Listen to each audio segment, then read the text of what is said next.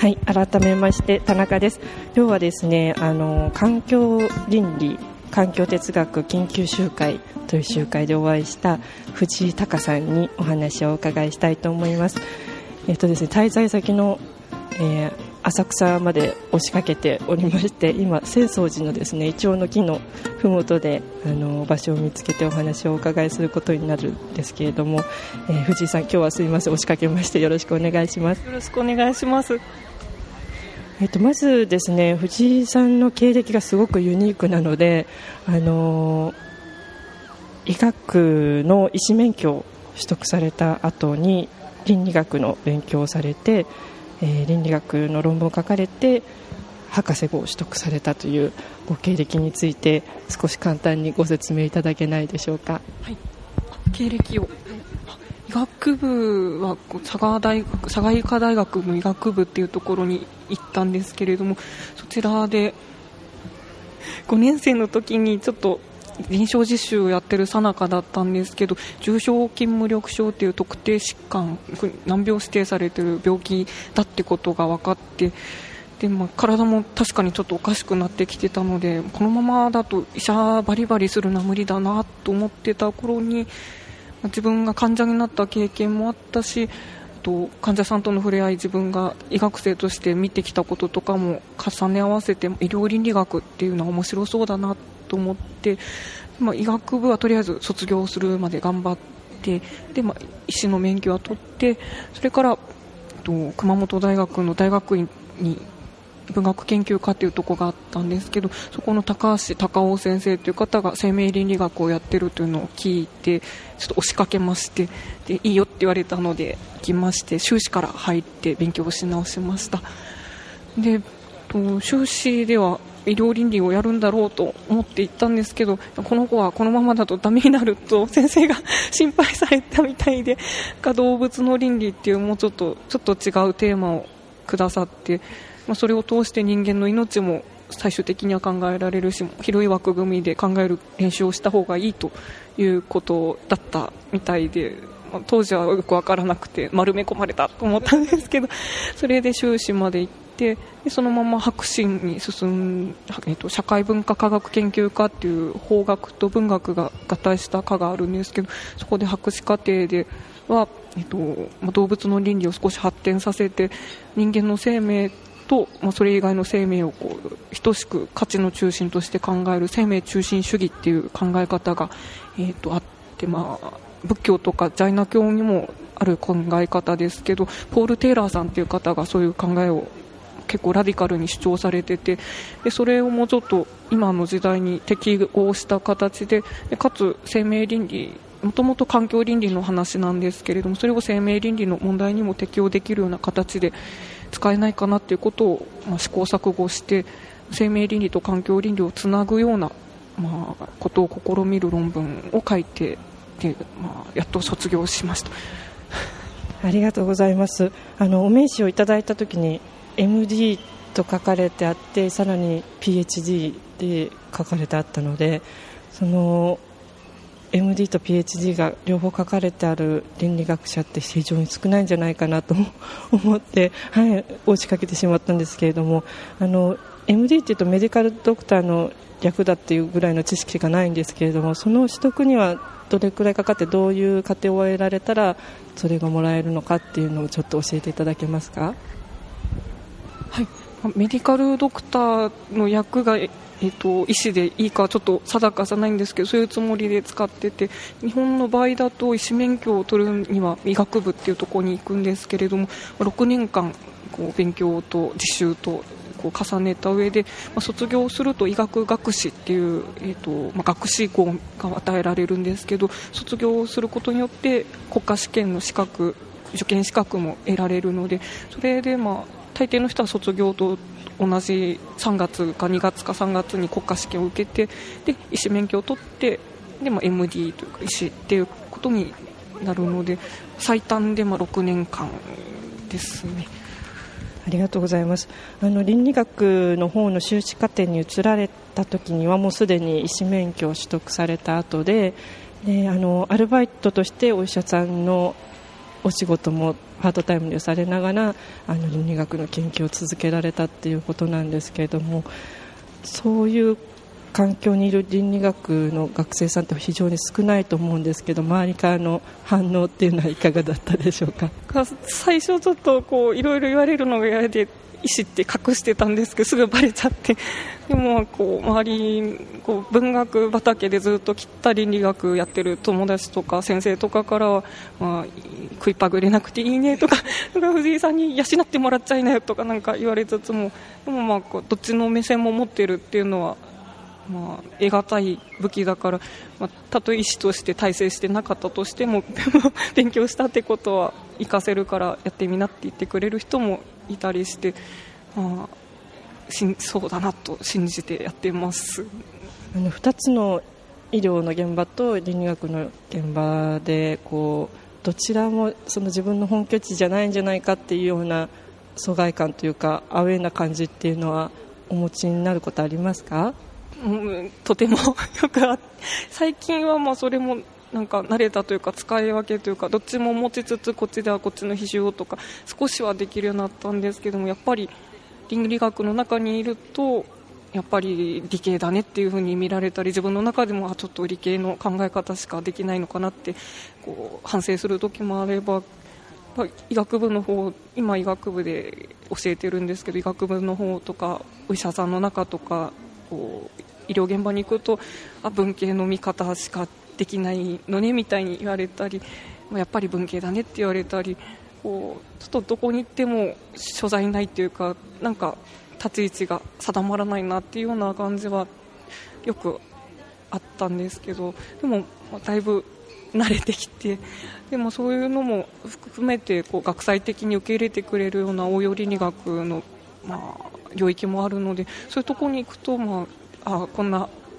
ふらふらした自分でも大丈夫かなって思えたりしますね。あの藤井さんの論文を読ませていただいてあの医師の自己決定について書かれた論文を読ませていただいたんですけれどもその中でですね、まあ、2つの領域を持っている藤井さんらしい観点がすごく出ていたんじゃないかなという点があったのであのその話をお伺いしたいんですが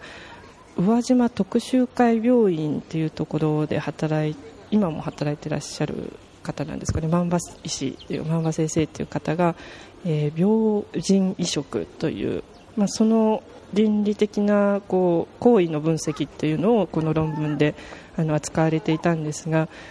この病人移植っていうものがどういうものなのか聞かせていただけますか？あ病気をされてるこう、まあ、ちっちゃな腫瘍とか何らかのこう不具合があって、まあ、病気の腎臓を取った後にそれをこう他のまさにもう死んじゃいそうとか末期であるような腎不全の患者さんに、まあ、とりあえずそれを移植する、まあ、病気の疾患の部分は取り除いて移植するっていうのが、まあ、病人移植って言われているもので、まあ、病人移植っていうと病気のまま移植するみたいな雰囲気があるから、まあ、別の言い方をした方がいいんじゃないかとかいうことも言われているみたいなんですけど、まあ、日本の学会の中では、まあ、やっちゃいけないっていうふうに言われることが多くて多分アメリカとかではなんかそういうこう修復腎移植っていうのはいいことっていうか、まあ、ありだねっていうような雰囲気もあったりするのでこうエビデンスがまあちょっとまだ弱いからどっちつかずっていう部分はあると思うんですけれどもこう患者さん同士の自己決定というか、まあ、提供する側もいいよって言っててで、まあ、受ける側もいいよって言ってる上で、まあ、一応成り立ってる状況みたいですね。なるほどこの行為自体はその日本医師会であったりとかその中にあるとかその下にあるさまざまな日本の医学系の学術団体ではあのやってはいけない行為だっていうふうに認められているというかそう非難されるべき行為だというふうになっていると思うんですが藤井さんはこの論文の中で功利主義的な観点であの一向の価値があるんじゃないかという、まあ、好意的なあの例として出されているっていうのが非常に新鮮だなと思いまして医師の資格を持ちながら医学的には医師の集団の中ではダメな行為を倫理学的には良いこともあるんだっていうふうに分析されたそのお気持ちというか、あのー、背景をお聞かせいただけますか？気持ちまず情念の部分ではそれで患者さんが助かるならなんかいいんじゃないかっていうふうには最初から思っていてでこうエビデンスは多分これから確立されていく段階だと思うのでこう医学的にまずいって言われてるのその根拠もまだ薄いと思うのでそこもこれからこう了解が得たこう知見みたいな形でしょうけどそういう段階で積み重ねていけば、まあ、自己決定に基づいて患者さんの命が救えてみんな割とハッピーだと。しかも、脳死の移植の方が私はちょっと懐疑的な部分があるんですけどそっちにどんどん移行していくのも少し食い止めるというか、まあ、別の手立てもあるんだよという選択肢を示せることにもなるんじゃないかとも思いましたしあと倫理学者はあの医学にすごく精通している人も多分中にはいるでしょうけどそうじゃない人も多くてそういう方は医師会がダメって言っているのはそれなりの根拠があってこう体に良くないとかが証明されてるからダメって言ってるんだろうから病人移植はダメっていうふうにこう思ってる人も中にはいらっしゃったのでいやまああながちそうじゃないっていうのもこう文系の立場から言うことでその倫理学者にも届くかなとかそういうつもりで書いてみました。あの今、佐賀大学の医学部で、えー、医学部の学生さんたちにあの生命倫理を教えてらっしゃってこの問題も扱っておられるということなんですけれども学生さんたちの反応はどんな感じですかね？もう大きい集団の講義なのでこう 寝てる人もいたりするんですけどでも中にはまあ1学年に何人かはこうレスポンスしてくれる人がいて、まあ、こう病児移植っていうのにこうピンポイントで、まあ、答えててくれた子は今のとこあんまりなかったんですけどただ、いろんな考え方があるっていうのが分かったとかでまこう法律と倫理は違うんだとか、うんとま、答えがあるのが今までの高校までの勉強だったけどそうじゃないかもしれないってまだこう過渡期だったりひょっとしたら倫理学的な観点で考える問題って過渡期ずっと過渡期で答えがないかもしれないっていうことが、あ、分かったとか言ってくれる人が時々いるので、まあ、こうあんまりちょっと、うん、医学的には言ってほしくないこと病院全移植とか言ってほしくない考えかもしれないけどいろんな考えを示すっていうことでは言ってる意義はあるのかなとは思います。最近あの、まあ、脳死の話が出たのであの話題になったこととしては子どもの脳死であの子どもの臓器を、まあ、大人の病気の人の体に移植するということがありましたけれどもそういう時にあお医者さんどうやって説得したんだろうってこう旗で見ていてすごく感じたところですごく医師の責任というか説明責任だったりとか合意形成だったりとか親の立場をどう考えるかとかすごくいろんな問題を考慮しないと結局移植っていう行為にはつながらないんじゃないかということを感じたのでそういうこう告知だったり移植のコーディネートだったりっていうところでお医者さんの持つ責任の大きさというかそれに対するちゃんと医学部の中で教育ができているのかっていうことをちょっとお聞きしたいんですけれども。こう移植医療に関わる人がどういうふうにっていうのは実はあまり詳しくはないんですけれどもただ感覚としてはその移植をしようと思ってで、まあ、その一連の流れに関わるつもりがあるお医者さんというのもやっぱそれに、まあ、脳死科の移植なりなんなりに肯定的で、まあ、やるぜどんどんやるぜって 割と思ってる人が多い、まあ、そうだそうじゃないとやってらんないんだと思うんですけどそうだと思うのでそこに至るまでに別のこう考え方があるとかいうのはもう割と切り捨てられてるというか自分で気づきもしないでそこに信じていっちゃったような方が多いんじゃないかなと間違ったら申し訳ないけどそうかなと思っているのでまあ、移植医療をじゃんじゃんやるってためにはそういう人を育てないとだめなのかもしれないけどもうそういう移植を志すかもしれない人たちにもでもそうじゃない考え方もあるっていうのをあらかじめこう伝えてその中で選択してもらうっていうような手順には今のところなってないような気がするのでそれがワンクッションあったら選択肢の提示の仕方とかも変わったり移植もあるかもしれないけどそうじゃないのもあるとか移植に至る前にどうにかしようよとかそういう気持ちで移植医療もするけどねっていうお医者さんがいたらまだなんかいいのかなっていうふうに思います。なるほどその辺の、まあ、お医者さんになってからの割り切り方とかっていうのは非常に難しい問題で今まで周りがそうだったから自然と特に考えないで信念形成がされていたっていうお医者さんが結構多いんじゃないかなっていうことをお話伺っていて思ったんですけれども、えっと、藤井さんの、まあ、主義といいますか立場としては生命中心主義っていうあの考えを、えー、採用されて倫理学的にも、えー、その立場から論文を書かれているんですけれどもこの生命中心主義っていう考えについてちょっと分かりやすく教えていただけますか？生命を中心に据えるっていう文字通りなんですけれどももともとこれは環境倫理学の方から出てきた考え方なのでもともとの意味としては、まあ、人間の生命じゃないものも含めた、むしろ人間はさておきこう動物とか植物とかそういう自然に備わる、まあ、者たちというか存在の生命を中心に据えて全てのこう価値基準を組み直そうっていうような考え方で、そこまでこうラディカルに考えなくても仏教とかの中でもこうあまねく一切素性にはこうこう魂があるみたいなこととか言われてきているのでそこには結構コミットするものがあると思うんですけどもともと環境倫理学のそういう文脈で出てきた、まあ、人間以外の生命に対してどういう道徳的配慮をすべきかとか人間以外の生命の目的生きる目的をどう尊重するかっていう話だったんですけどと、ま、それをもう人間にもこう目を向けた人間の命も含めたものとして扱ったらどうかなというのが私の主張です。その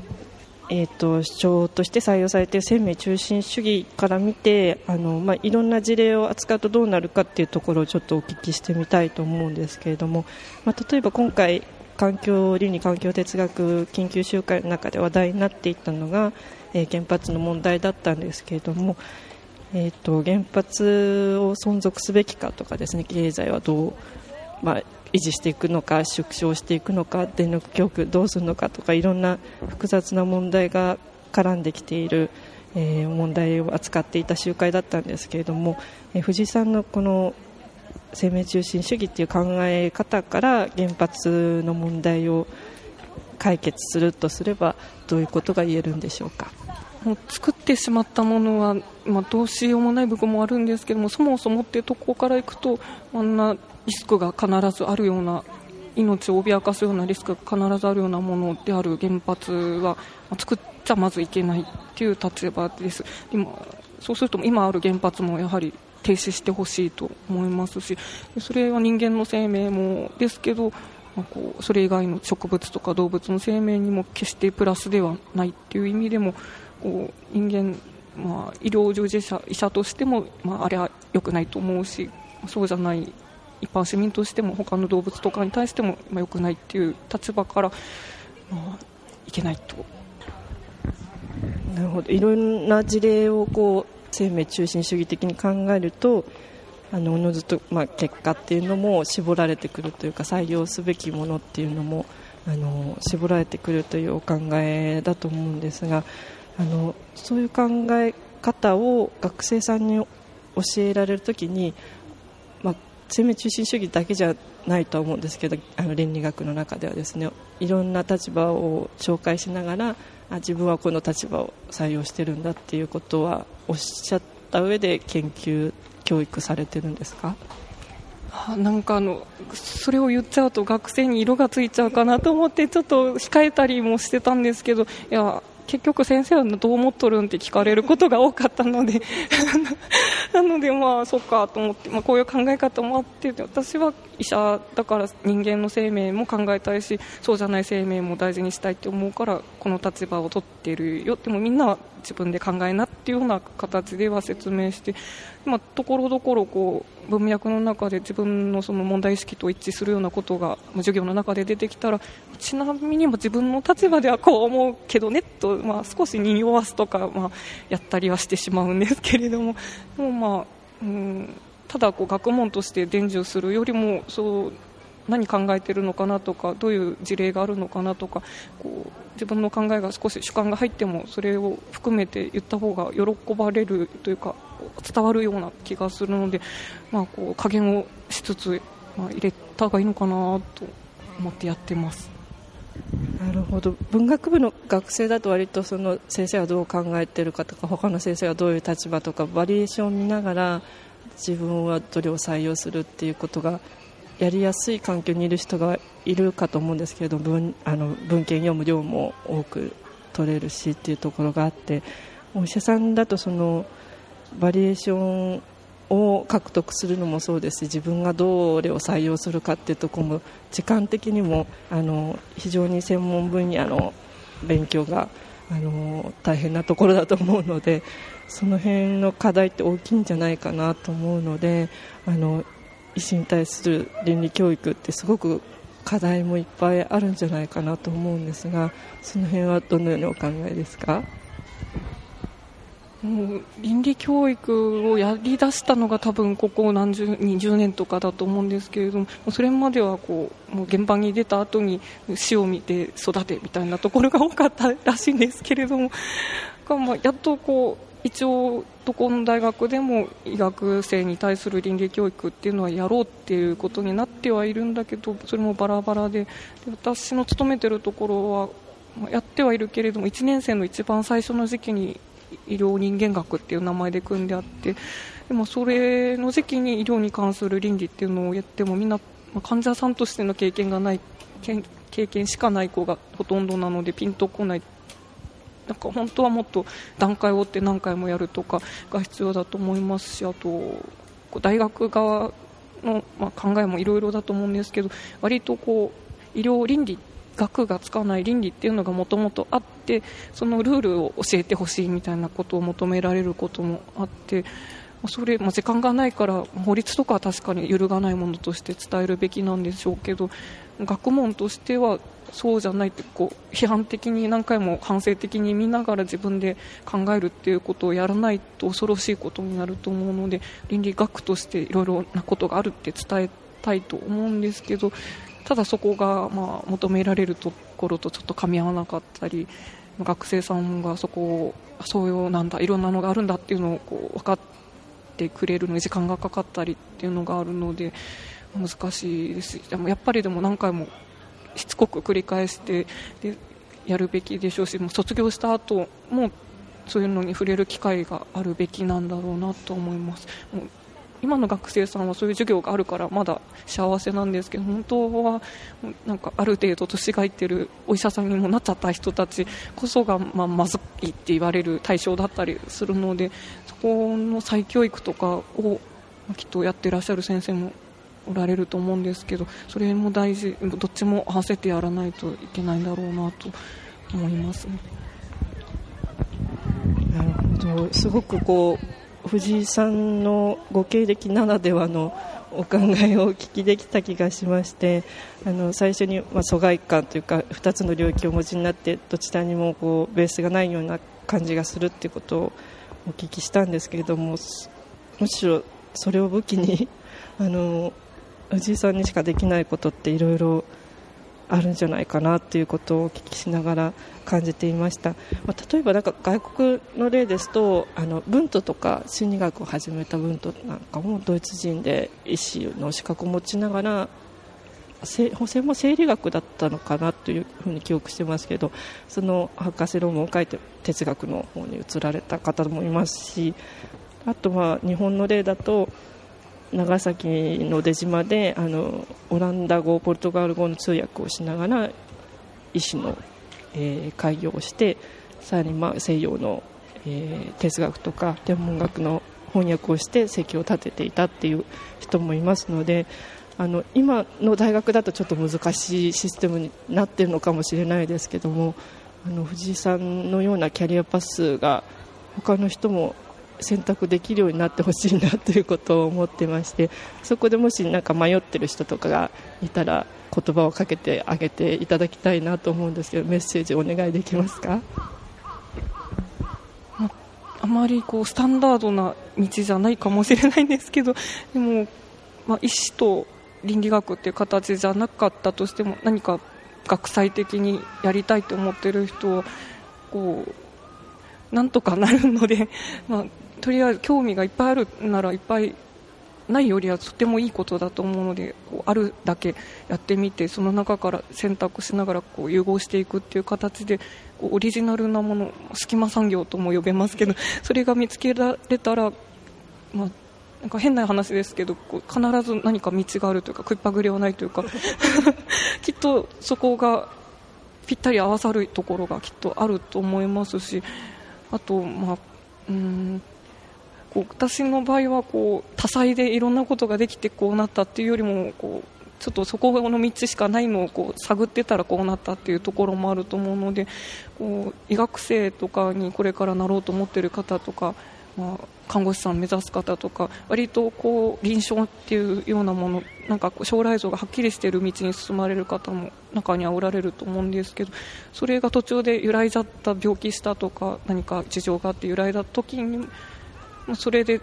全部が終わりは終わるわけじゃなくて